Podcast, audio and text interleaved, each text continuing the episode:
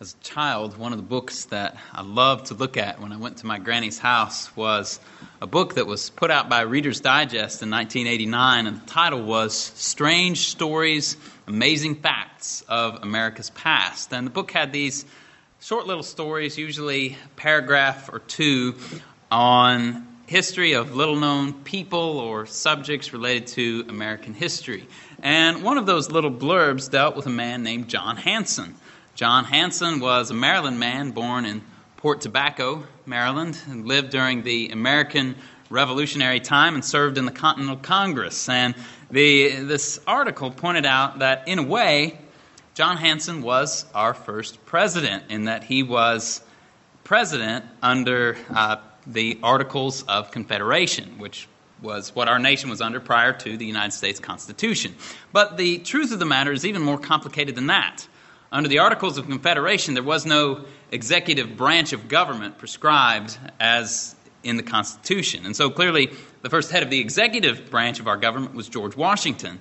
And, as a point of fact, John Hanson was actually not the first president of the Congress under the Articles of Confederation, but he was the first one, however, to serve the prescribed year long term. He served from late 1781 into late 1782. And so, who was the first president of the United States? Well, it depends on what you mean. In the sense usually meant by the question, you'd usually be right to say George Washington. But it's also true that prior to the Constitution and the creation of the executive branch of governments, there were presidents. Sort of. There were presidents of the Congress under the Articles of Confederation, and even prior to that, there were presidents of the Continental Congress. So, enough about presidents. Let's talk about kings. Who was the first king of Israel? Well, in the sense usually meant by that question, you would be right to say Saul in the book of 1 Samuel. But there was a king in Israel before Saul.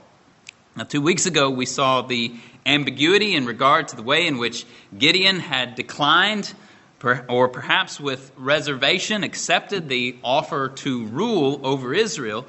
But whatever ambiguities may have been in place with Gideon, were not in place with his son Abimelech, whose name means, My father is king. Abimelech clearly wanted to be king and actually was made king. And so tonight we'll be turning our attention to Judges chapter 9.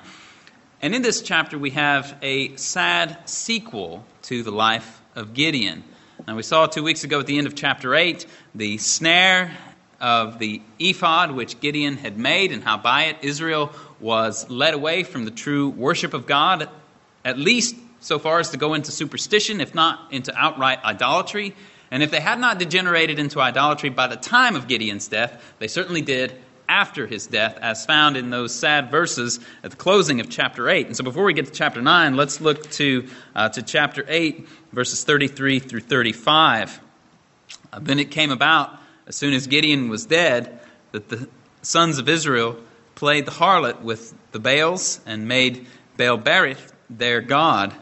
Thus the sons of Israel did not remember the Lord their God who had delivered them from the hands of all their enemies on every side. Nor did they show kindness to the household of Jerubbaal, that is, Gideon, in accord with all the good that he had done to Israel. Uh, the saying has been said and has been applied to Gideon, and I think rightly so, that the evil which men do lives after them.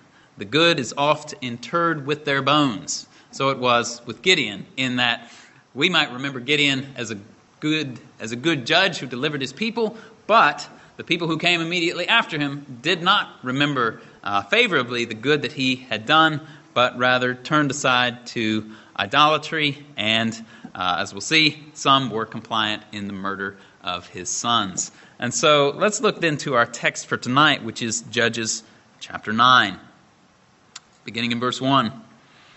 And Abimelech, son of Jerubbaal, went to Shechem to his mother's relatives and spoke to them, to the whole clan of the household of his mother's father, saying, Speak now in the hearing of all the leaders of Shechem. Which is better for you?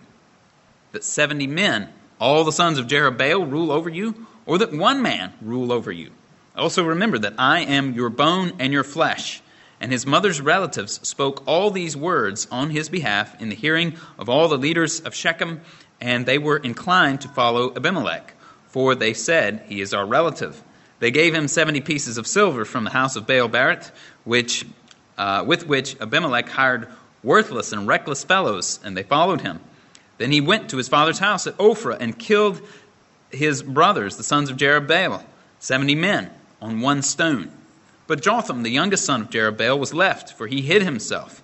All the men of Shechem and all Beth Millo assembled together, and they went and made Abimelech the king by the oak of the pillar which was in Shechem. Now, when they told Jotham, he went and stood on top of Mount Gerizim and lifted his voice and called out. Thus he said to them, Listen to me, O men of Shechem, that God may listen to you. Once the trees went forth to anoint a king over them, and they said to the olive tree, Reign over us. But the olive tree said to them, Shall I leave my fatness, with which God and men are honored, and go to wave over the trees?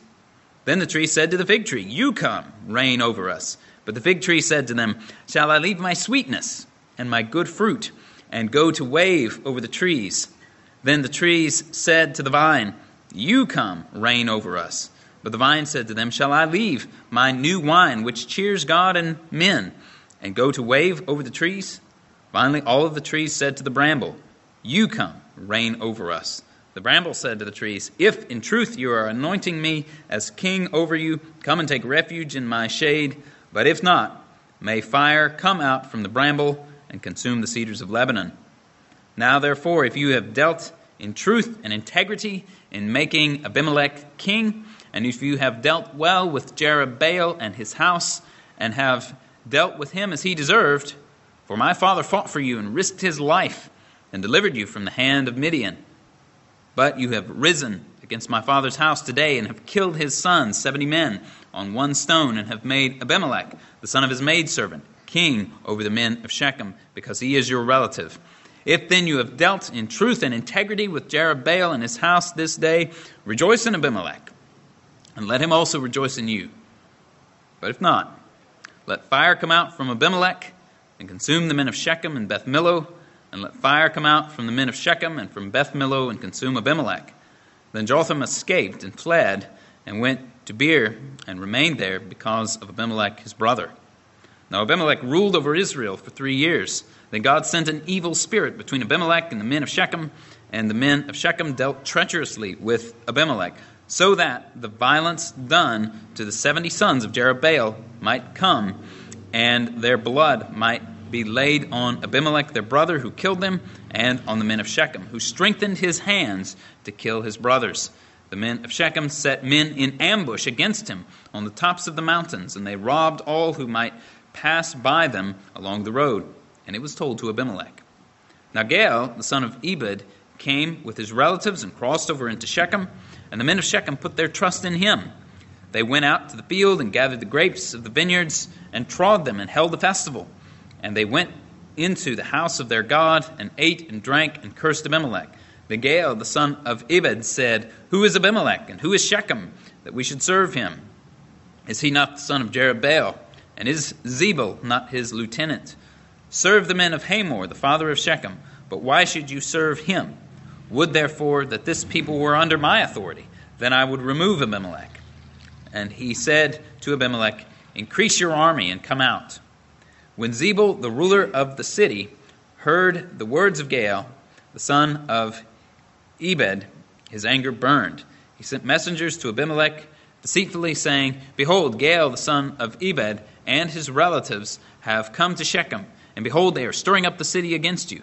Now, therefore, arise by night, you and the people who are with you, and lie in wait in the field.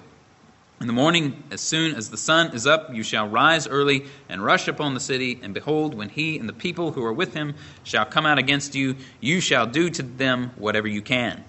So Abimelech and all the people who were with him rose up by night and lay in wait against Shechem in four companies. Now Gaal, the son of Ebed, went out and stood in the entrance of the city gate. And Abimelech and the people who were with him arose from the ambush.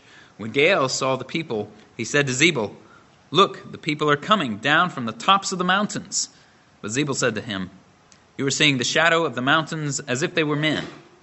Gaal spoke again and said, Behold, people are coming down from the highest part of the land, and one company comes by way of the diviner's oak. Then Zebul said to him, Where is your boasting now, with which you said, Who is Abimelech that we should serve him? Is this not the people whom you despised? Go out now and fight with them. So Gaal went and fought with the leaders, uh, fought excuse me, went out before the leaders of Shechem and fought with Abimelech. Abimelech chased him, and when he fled before him, many fell wounded up to the entrance of the gate. Then Abimelech remained at Arumah, but Zebul drove out Gaal and his relatives so that they could not remain in Shechem. Now it came about the next day that the people went out to the field, and it was told to Abimelech. So he took his people and divided them into three companies and lay in wait in the field. When he looked and saw the people coming out from the city, he arose against them and slew them. Then Abimelech and the company who was with him dashed forward and stood in the entrance of the city gate, and the other two companies then dashed against all who were in the field and slew them. Abimelech fought against the city all that day, and he captured the city and killed the people who were in it. Then he razed the city and sowed it with salt. When all the leaders of the Tower of Shechem heard of it, they entered the inner chamber of the temple of El Berith, and it was told Abimelech that all the leaders of the Tower of Shechem were gathered together. So Abimelech went up to Mount Zalmon, he and all the people who were with him, and Abimelech took an axe in his hand and cut down a branch from the trees and lifted it and laid it on his shoulder. Then he said to the people who were with him, What you have seen me do, Hurry and do likewise. All the people also cut down each one his branch and followed Abimelech, and put them on the inner chamber, and set the inner chamber on fire over those inside, so that all the men of the tower of Shechem also died, about a thousand men and women. Then Abimelech went to Thebez, and he camped against Thebez and captured it. But there was a strong tower in the center of the city, and all the men and women with all the leaders of the city fled there and shut themselves in and went up on the roof of the tower. So Abimelech came up to the tower and fought against it and approached the entrance of the tower to burn it with fire. But a certain woman threw an upper millstone on Abimelech's head, crushing his skull. Then he called quickly to his young man, his armor bearer, and said to him, Draw your sword and kill me, so that it will not be said of me, A woman slew him. So the young man pierced him through and he died. When the men of Israel saw that Abimelech was dead, each departed to his home. Thus God repaid the wickedness of Abimelech, which he had done to his father in killing his seventy brothers. Also, God returned all the wickedness of the men of Shechem on their heads, and the curse of Jotham, son of Jerubbaal, came upon them. Now, in this chapter that we've just read, we see the absolute chaos and instability of wickedness.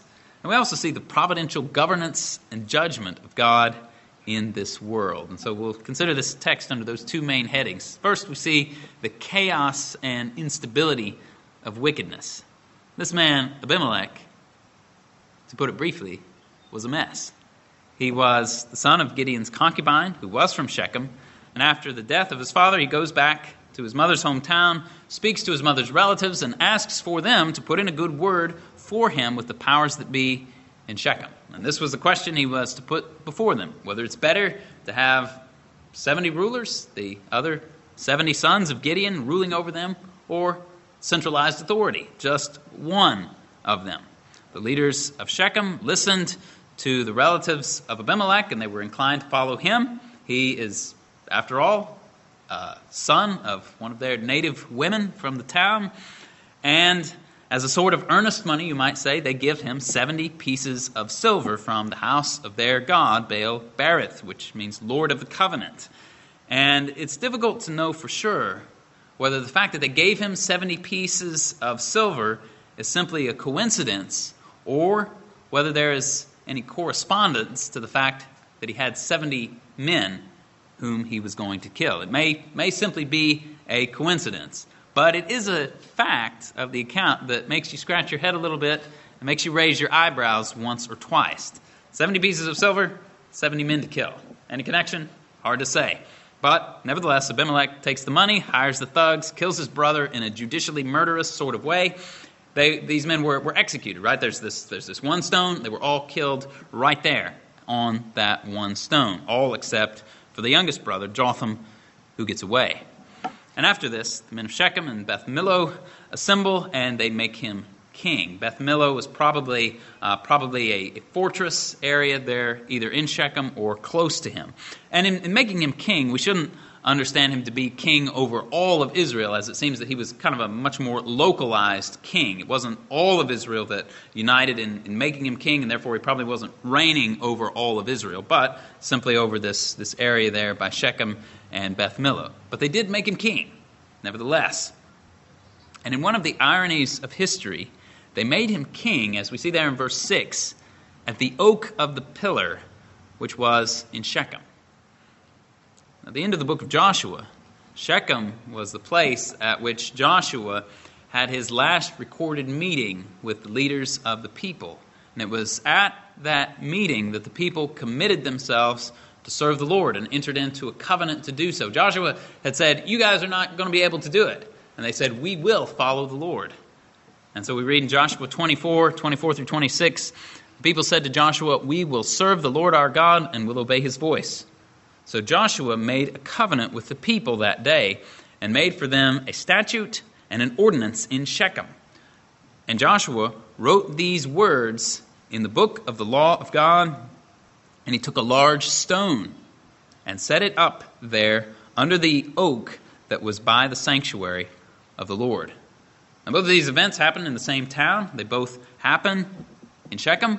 Both of these events make reference to an oak.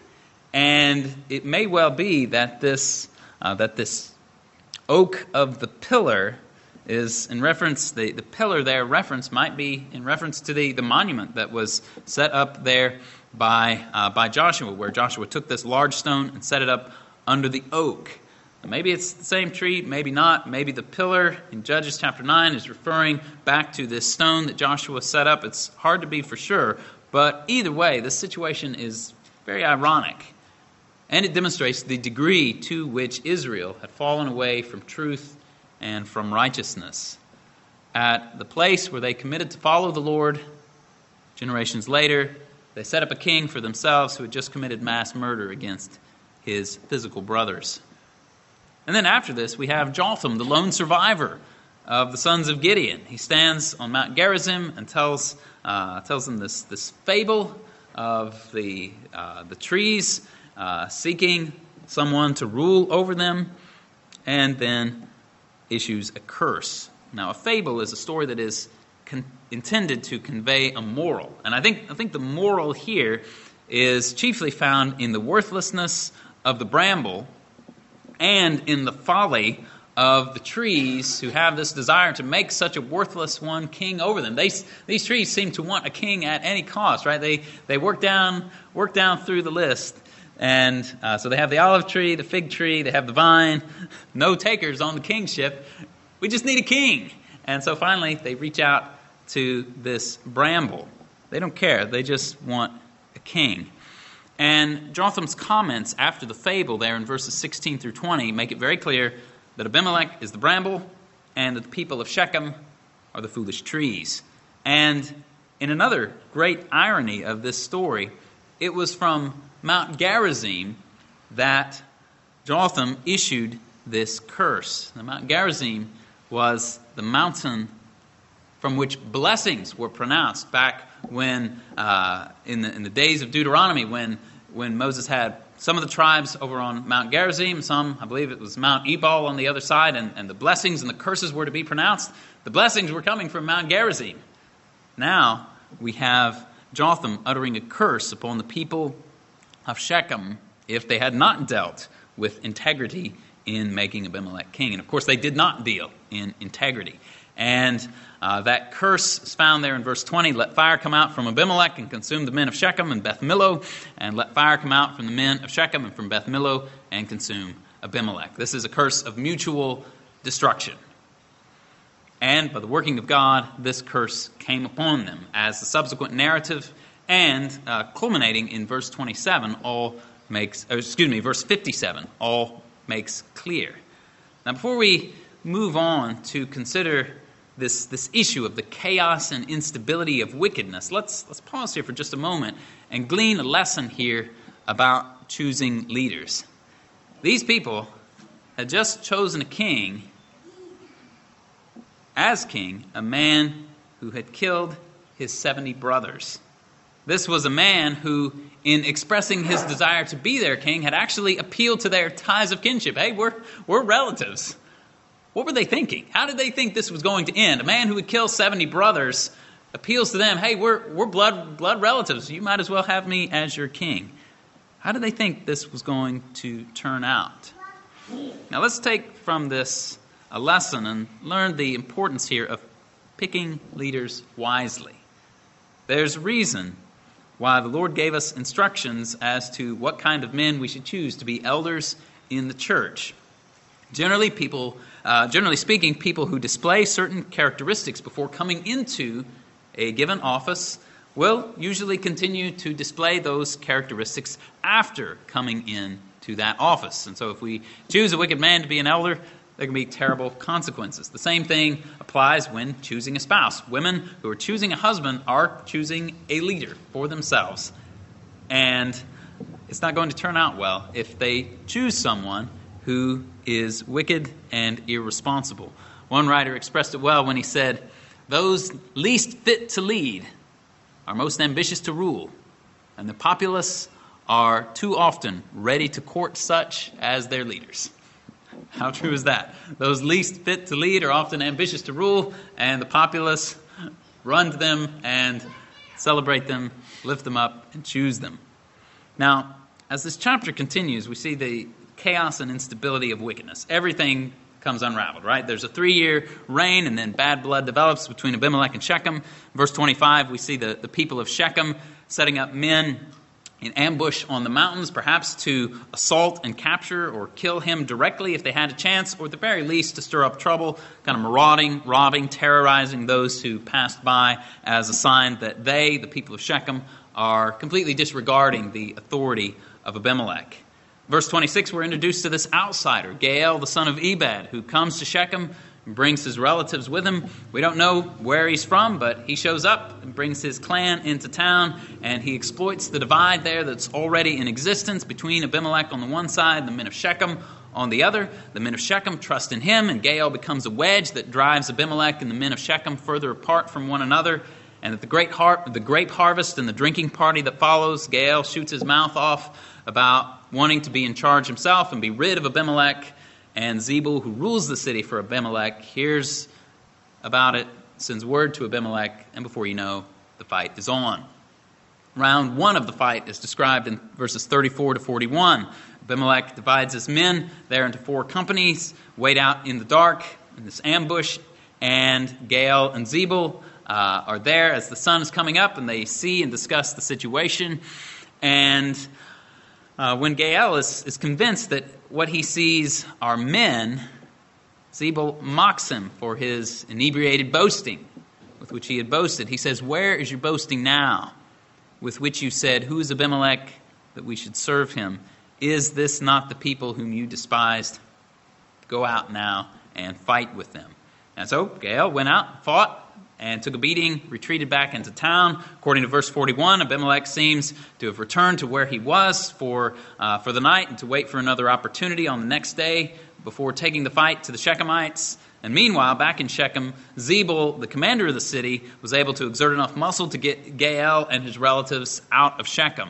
And then the next day, we're told uh, verse 42 that the people of Shechem went out to the field. It's not entirely clear what they were going out for, whether to, uh, to fight or perhaps just to simply carry out their agricultural labors out in the field. Whatever the purpose was, didn't work out well. Abimelech is there ready to take the fight to them.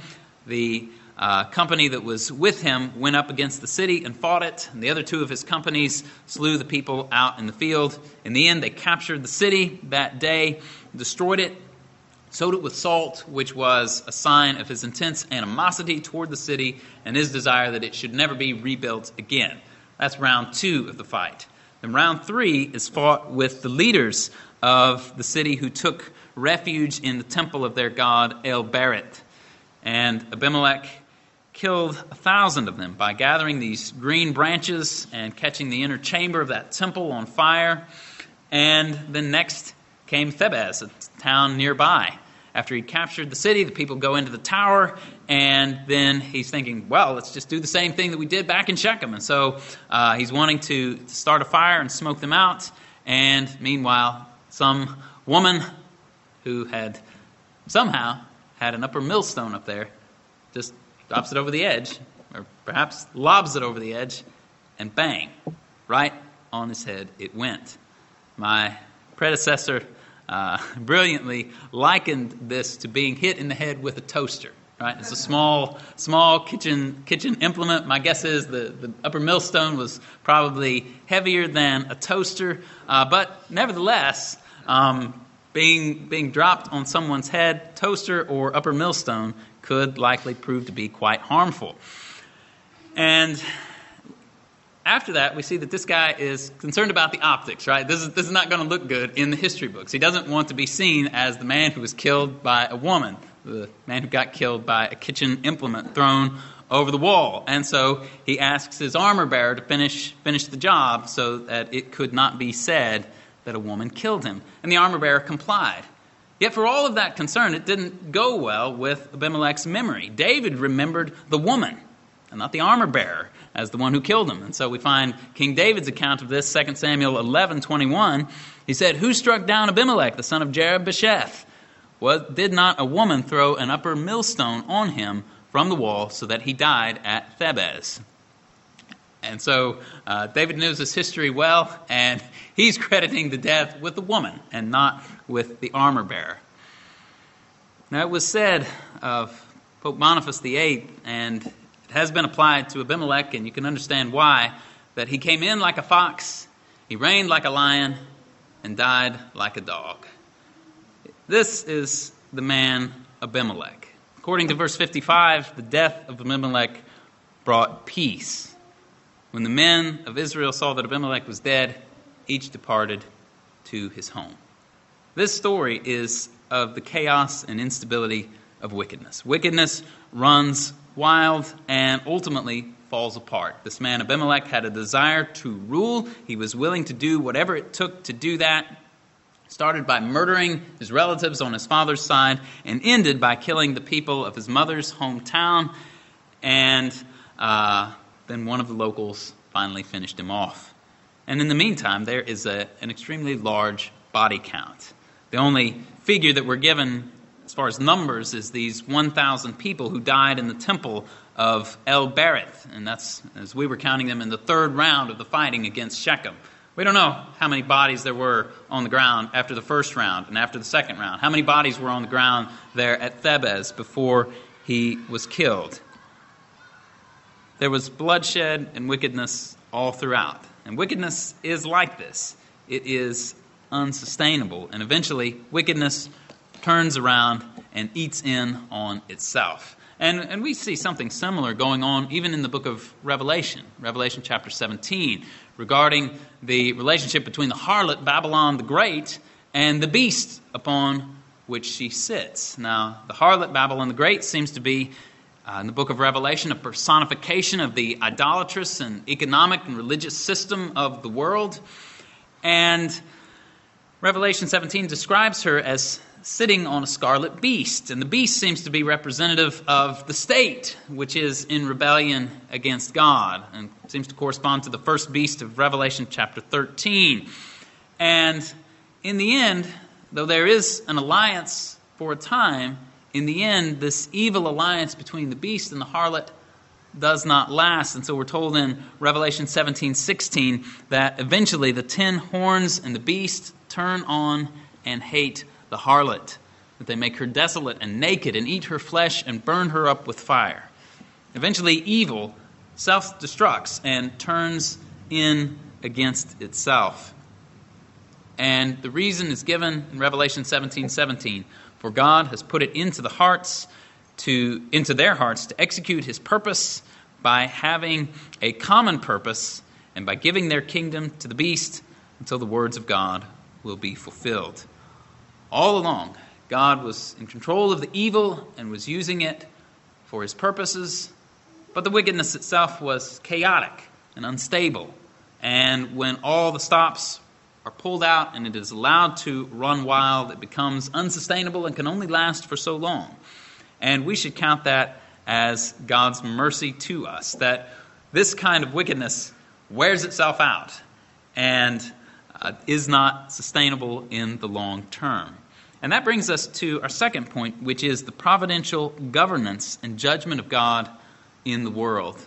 One commentator, I think, was on to something when he said that the true key of history, amidst much that is dark, and sad, and mysterious, is this God reigning in righteousness by his secret and veiled providence, overruling men's crooked policy in spite of themselves, to further God's purposes, and thereby giving an earnest of his coming judgment of the world in manifestly revealed equity.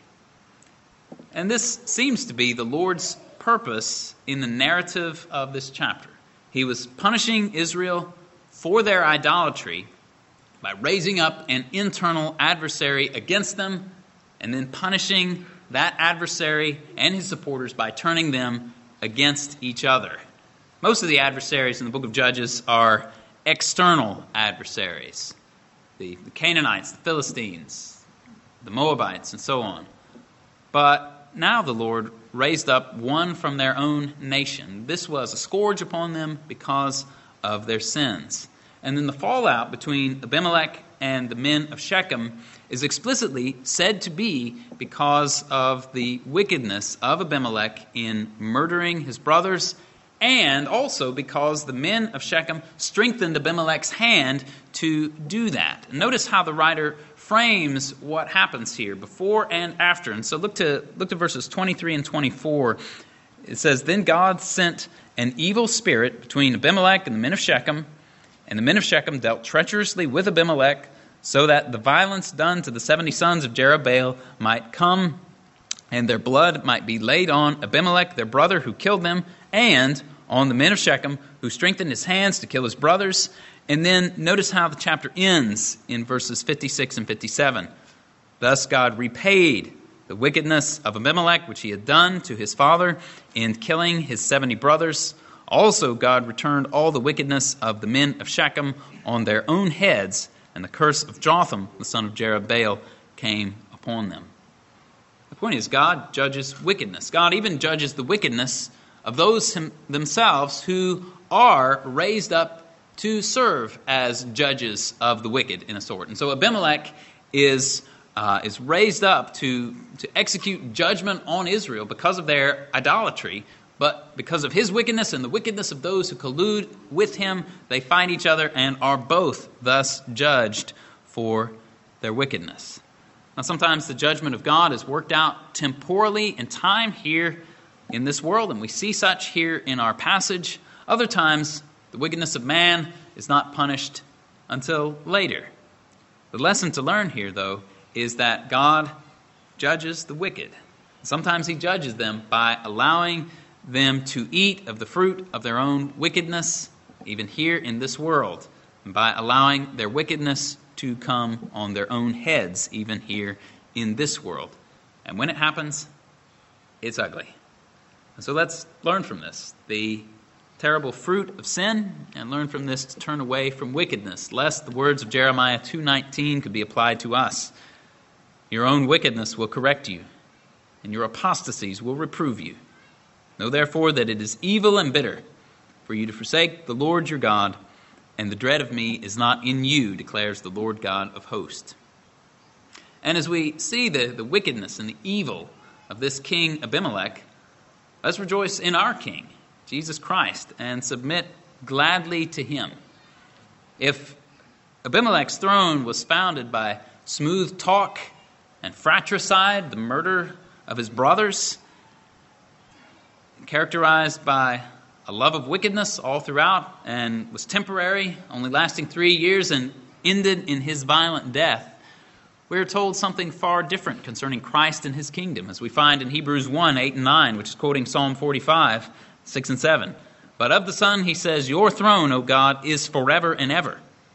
And the righteous scepter is the scepter of his kingdom.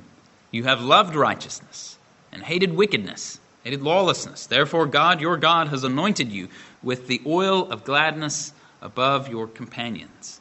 Christ's throne is forever. He loves righteousness and hates wickedness. And far from regarding his brothers as enemies and murders them, Christ takes his enemies and makes them his brothers and makes them fellow heirs with him. And instead of violent, he is gentle and humble in heart. He is the opposite of everything we are told here about this man, Abimelech. And so let's rejoice in Christ and submit to him as king. Let's pray. Our Father, we thank you for your word and the truth that it speaks to us about evil historical facts and even the nature of evil itself. Lord, we pray that you would help us to see the fruit of wickedness. And Lord, we ask that you would help us to fear you, to flee from sin, and to submit ourselves to our great and righteous King, Jesus Christ. We pray that in seeing such great wickedness, we would rejoice in the great righteousness of Christ and the righteous scepter of his kingdom. We give praise and we give thanks. In Jesus' name, amen.